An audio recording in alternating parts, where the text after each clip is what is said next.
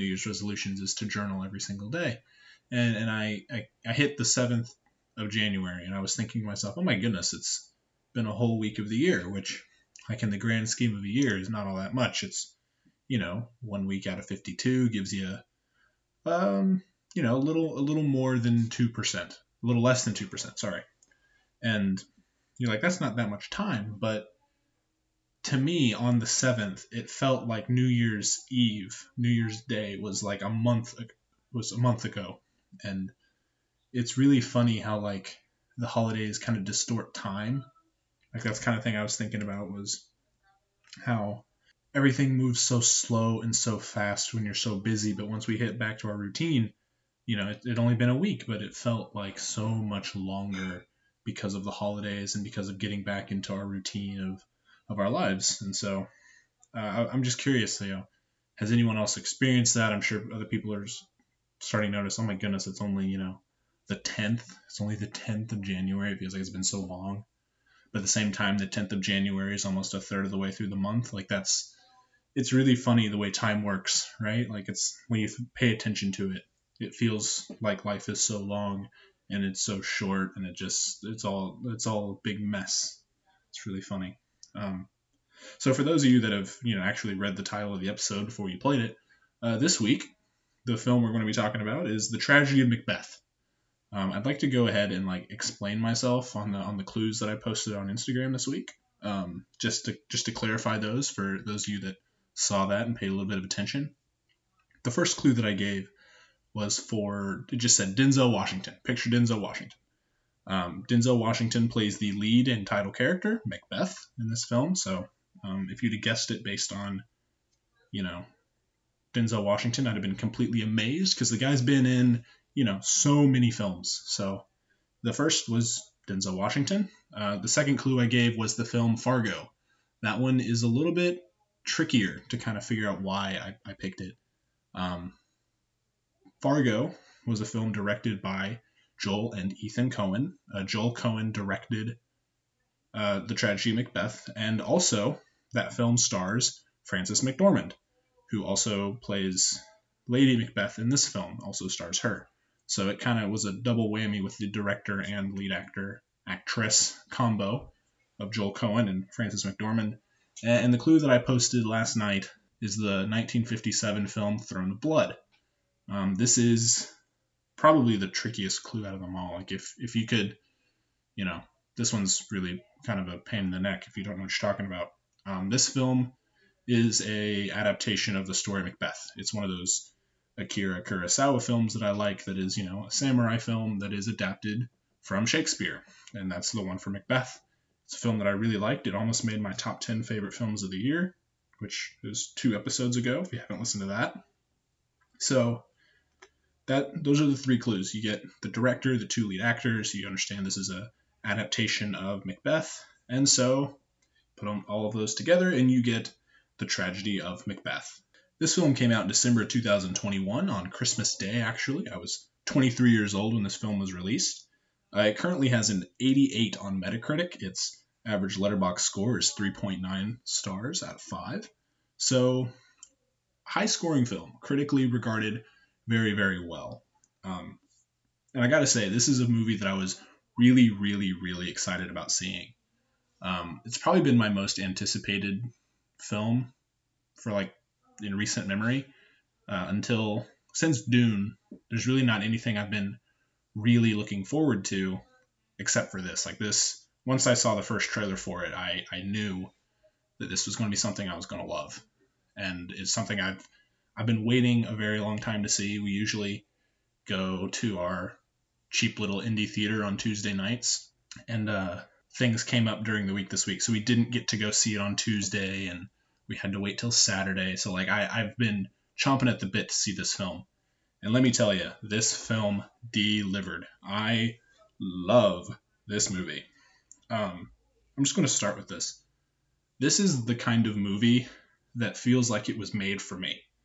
And it's very rare that you come across something like that, something that you feel like, man, this movie was made, like, if you could tailor make a movie, it's just made for me as an individual to like it. This is that movie for me. Like, this kind of movie is made to get me to buy a ticket and go see it in a theater. For one thing, it's a black and white. I love black and white movies. The new ones even more so, because just cameras are better. We're better at developing and scanning film. Like, all these things have just kind of come together in a way that, black and white movies now just look better than they used to. But I love black and white cinematography. I think it's beautiful. This film is a gorgeous movie. It's something I'm going to cover a little bit later. But like, it's black and white. It's produced by A24. A24 as a studio in general, it's really funny. Like, it's kind of a hit or miss for me. Either I love the movies they make, or they are totally weird and I do not care for them at all. Like, they kind of make movies on either end of that spectrum for me. But A24 is at least going to get me to watch the trailer. It's something I'm at least going to be like, hey, this could be really, really good, or it could be really weird and I may not see it. Who knows? But A24 is, it's at least going to get me interested. This is an adaptation of Shakespeare. And more than an adaptation, it is practically raw Shakespeare, something we're, again, going to talk about a little bit later.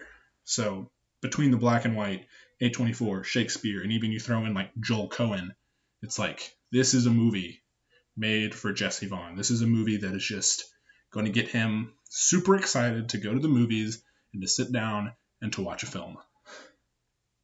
I'm like out of breath talking about that.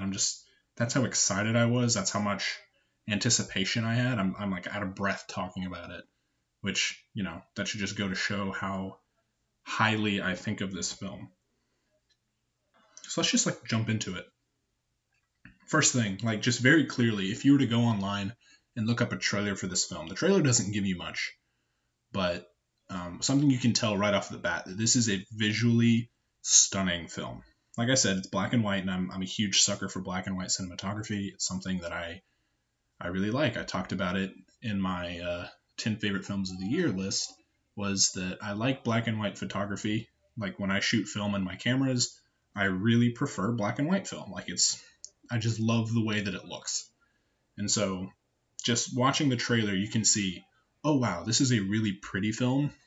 And let me tell you, it's probably the most visually gorgeous and visually satisfying film that I've maybe ever seen. And I don't take that lightly. I've seen a lot of really great movies. I've seen a lot of really pretty movies. This one is special. Part of it's the black and white. It just kind of fits my personal aesthetic. It just fits the kind of things that I like. But also it uses a lot of contrast. There's a lot of really brights. There's a lot of really darks, which naturally lends itself well to black and white for, obvious reasons. But they have a lot of really clean, crisp lines, a lot of high contrast. It's very stripped down and basic, and they let the contrast and the lights and the shadows really do a lot of the heavy lifting. So one of the things that if you watch this film, you realize that like the sets that they're working on, that they're shooting on, are not very detailed. They're very basic. And that is because, I don't know, I think it was a creative decision that was made to kind of remind you of a stage show. Like if you were going to go see Shakespeare performed as a play, the stages and the sets are not going to be, super high quality, not going to be horribly immersive, because it's a play, it's a stage. They have to take this stuff on and off for different scenes. And so they keep it very basic, which, lends itself to, it reminds you of seeing a stage show, and that's kind of cool. But it also keeps you from being distracted. So, like, it really kind of points you to the actors, because you're not going to get distracted by, wow, how pretty that is, or how immersive this is. You're going to be glued to the actors and the subject. And that's really cool. And then you let the black and white photography, the highlights, the shadows, all these things, it comes together to be a visually gorgeous film. I'm probably going to share some stills on Instagram, just show you what this film looks like. I mean, it is gorgeous. It is so pretty. This film takes a lot of the original language from Shakespeare. It's practically just the entire play. Of course, it's been adapted a little bit by the screen. It's been changed a little bit, but it keeps, it sounds like Shakespeare. So it can be a little hard to follow.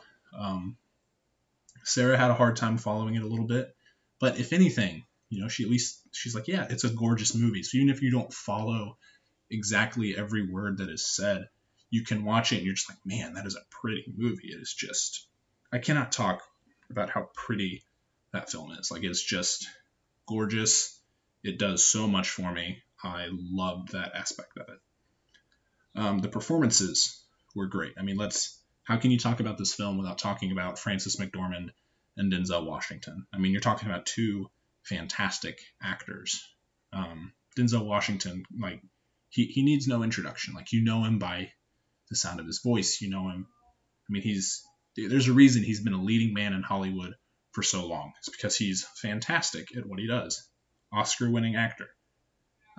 Frances McDormand has won 3 Best Actress in a Leading Role Oscars. She won one last year for Nomadland. So, like, clearly she's done work. And funny enough, she's married to Joel Coen, so, like, that's kind of cool that he continues to put her in his movies and, you know, whatever.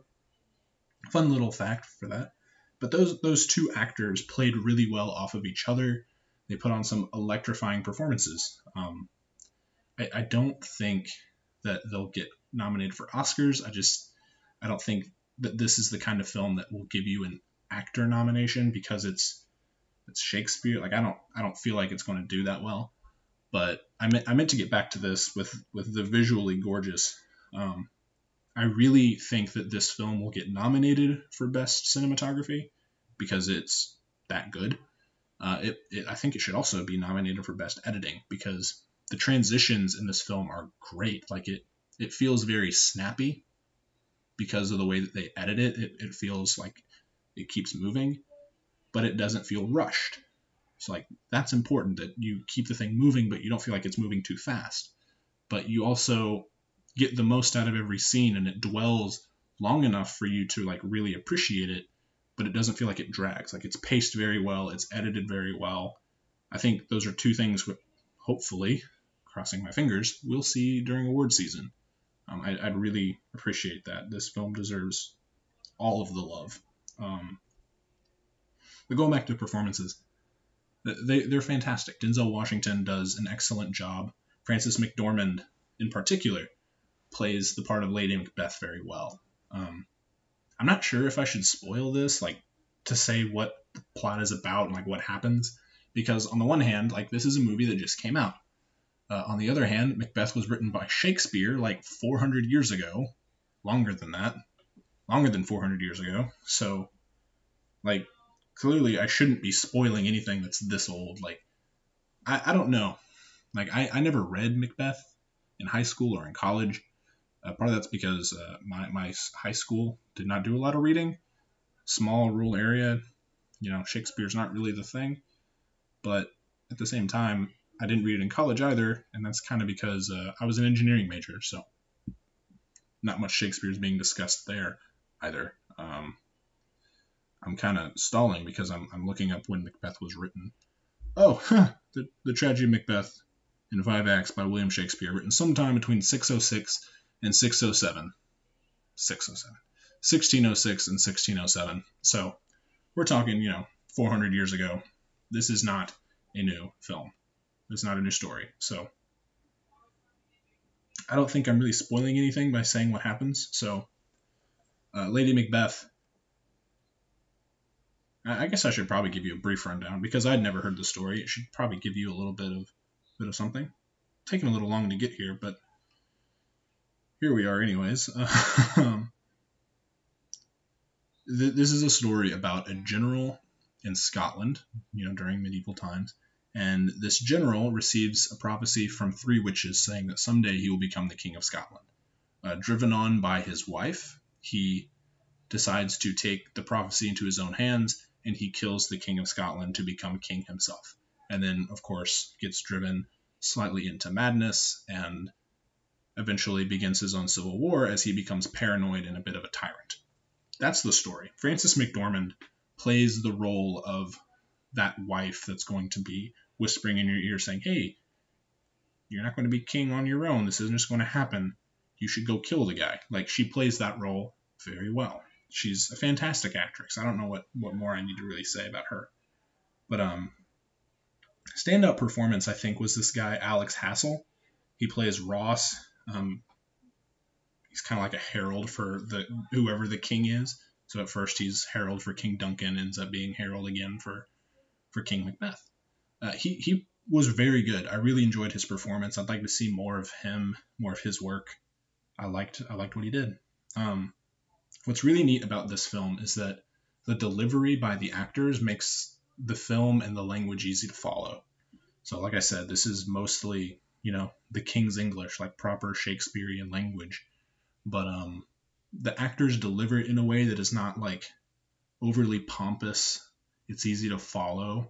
It's very earnest. Like it's easy for, I had a pretty easy time following what was happening. But as we're about to get into, I kind of had pre-gamed for this. I was kind of ready for it. But either way, I thought it was easy to watch. It was pretty. It was well acted. You could follow the story. What more could you really ask for out of Shakespeare? Ultimately, this is a 5-star film in my book. This is a 5-star, perfect, I can't think of a single thing wrong with this movie kind of a film. This is like coming up on like my all-time favorites list. Like I'm almost tempted to switch out my Letterboxd account to have this film in my top 4 because I loved it that much. I mean, so good. I'm ready for this to come out on DVD so I can buy it and own it and have it on my shelf ready to watch whenever I want. So, earlier in the week, preparing for this, I watched the 2015 version of the film Macbeth, starring Michael Fassbender and Marion Cotillard. And so, like, I'd already seen one adaptation earlier this week, again with the Shakespearean language, which helped me kind of like follow the tragedy of Macbeth. And while we're at it, I also watched this film, Throne of Blood, earlier last year, which ended up being one of my clues for the film going forward. And I thought it'd be kind of cool to just compare and contrast the 3 versions of this Macbeth story. So Macbeth from 2015 was really good. I really enjoyed it. In fact, I enjoyed it so much, it made me nervous about seeing the tragedy of Macbeth, because I thought, man, if I enjoyed this one so much, what if the tragedy of Macbeth isn't that good? Like, what if this one ruins it for me? Like, I really enjoyed it that much. It's a 4-star film. I loved it. Michael Fassbender as Macbeth was great. I mean, he came off completely unhinged. Like, he did the paranoia thing really, really well. I mean, it's Michael Fassbender. Like, he was fantastic. It was a slight adaptation. They changed some story elements, which, is fine. The story is 400 years old. Like, we're allowed to take some artistic liberties because, it's not that big of a deal. This film focused a lot more on the war aspects of it. Like, it was much more violent. They showed the battle sequences. They really like let it happen, and it was really cool. Like, the sequences were all realistic, but I mean, it was definitely a more violent film. Like, it's an R-rated film for violence. It's just kind of how it is, What's neat about that one is that it's shot on location. They shot it in Scotland, so they have these beautiful shots of fog in the Scottish Highlands, and that made it really fun to watch. I mean, it was really pretty also. And it keeps that original language, which was a lot of fun, something I really enjoyed. Sarah and I were talking after seeing the tragedy of Macbeth on Saturday, and she was a little worn out by the story because we had watched Macbeth earlier the week, like, didn't really follow it the first time, didn't really follow it the second time, mostly because she just wasn't interested in it. She went and saw it because I wanted to, because she's the best wife ever, and that's just what, she does. She's very good for me. But something she noted, she'd said, why would I care to see a movie that I just saw earlier this week? And that got me thinking, and like, the thing about Shakespeare is even though you've seen it once and you've already known the story, like, you don't go again to see the story. You know that it's not going to change, but it's because different actors take different things out of each role and they bring different things to the performance. Like, Denzel Washington and Michael Fassbender are very different actors, and because of that, they take a very different approach on the same character with the same script. And it was really neat to see that, like, to compare and contrast the 2 actors And it was the same for, you know, Frances McDormand and Marion Cotillard. It was really cool to see the way that each actor just decided to change things, how they approached the characters and the story. It was really fun to watch. I really enjoyed that part of it. Like, if you're going to watch one, watch the other. Like, it helps you appreciate each one for their performance. I think it's really cool. Throne of Blood is a much looser adaptation. So like I said, it was Akira Kurosawa. He's Japanese, and he adapts this to like a samurai movie. This was actually the first version of Macbeth I'd ever seen. Like I said, I never read it. I actually plan to here very soon. I plan to read the actual Shakespeare, but this was my first introduction to the story. I knew nothing about Macbeth, and so this was my first introduction to it. It was really fun to watch. It was also visually gorgeous. It's also black and white. It has a lot of shots with smoke and fog, and that shows up really nicely in black and white. Like, you can get characters out there with this nice silhouette in the fog, and it's really cool, really pretty. That movie has one of the coolest endings I have ever seen. They take the lead actor and they essentially like shoot arrows at him, because it's like 1957 and they made movies differently back then. Like, they had some on wires, but I'm almost convinced that they had archers shooting arrows, you know, near this actor. I mean, it was fantastic. It was really, really cool. One of my favorite endings to any movie I've ever seen. I gotta say though, because it's a loose adaptation, because it's a samurai movie, if you didn't know it was Macbeth, you wouldn't know that it was an adaptation. Like, if you didn't know the story already, you wouldn't catch it. It's kind of like watching The Lion King. Like, if you just watch The Lion King and you don't know anything about Hamlet, you would never make the connection between the two. You're like, oh, this is its own unique story. But once you've read Hamlet, you're like, oh, this is just Hamlet, but with lions. That's kind of how this movie is. Like, if you didn't know it, you would never know that it was Shakespeare, partially because it's in Japanese and with samurai, but, you know, still a really cool movie. I'd like really recommend checking it out. All three of these films were things that I really greatly enjoyed. Like, go check these out. If you can go see Tragedy of Macbeth in a theater, go see it. Like, it is worth the price of admission just to watch it and to look at it. And then if you can like catch Macbeth and Throne of Blood, those are both on HBO Max actually. So like, it's a lot to ask for an audience to watch so much Shakespeare, but all three of those films are fantastic. They're really well made. They're really entertaining. It's been a great part of my week to just sit back and watch these things. So go check those out. Form your own opinions. I'd like to hear what you think about them. So that's the movie talk. That part of the podcast is now over. I'd like to share some other thoughts from my week. First off, it's getting cold around here. Like, I live in Missouri. I live in St. Louis. It is like proper cold out now. And for the past couple of years in Missouri, that's just kind of been the weather pattern, where it's been honestly like weirdly warm up through, you know, October, November, December. And we're like, why is it so warm? Like, around Christmas, we were having days, it was like 65, 70 degrees in December. And we're like, what in the world is going on? But just over the past couple of years, it's been this way. Once we hit January, it's like, boom, it's cold. Welcome to winter, boy. And so it's been like proper cold out. And I gotta say, I really do like cold weather. Like, I'm one of those weird people that actually like kind of enjoys it in its own weird, sick way. But I'm the kind of person that also likes cold showers. So, you know, I'm a weirdo.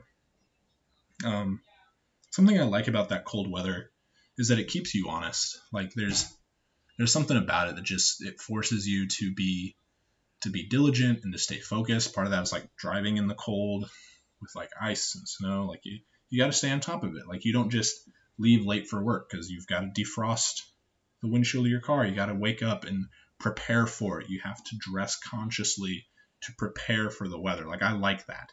And I honestly don't mind the cold. Like, it's something I kind of enjoy. I've started running again this past week. Part of that is because I need to. I haven't run since Ragnar, which was like 3 months ago, which is way, way, way too long. So my first run was miserable. I was really sore. I couldn't hardly breathe. Like, it was a mess. My other runs last week, much better. Not really sore afterwards. I pretty well knocked off all the rust. Things are exciting. I mean, we registered for Ragnar this past week. trying to run that at the end of May. It'll be exciting. So I'm getting back into this running thing. And I really love running in the winter. I hate running in the summer. Even in early in the morning, it's 70 degrees. You're sweating profusely. It's really uncomfortable. I don't like it.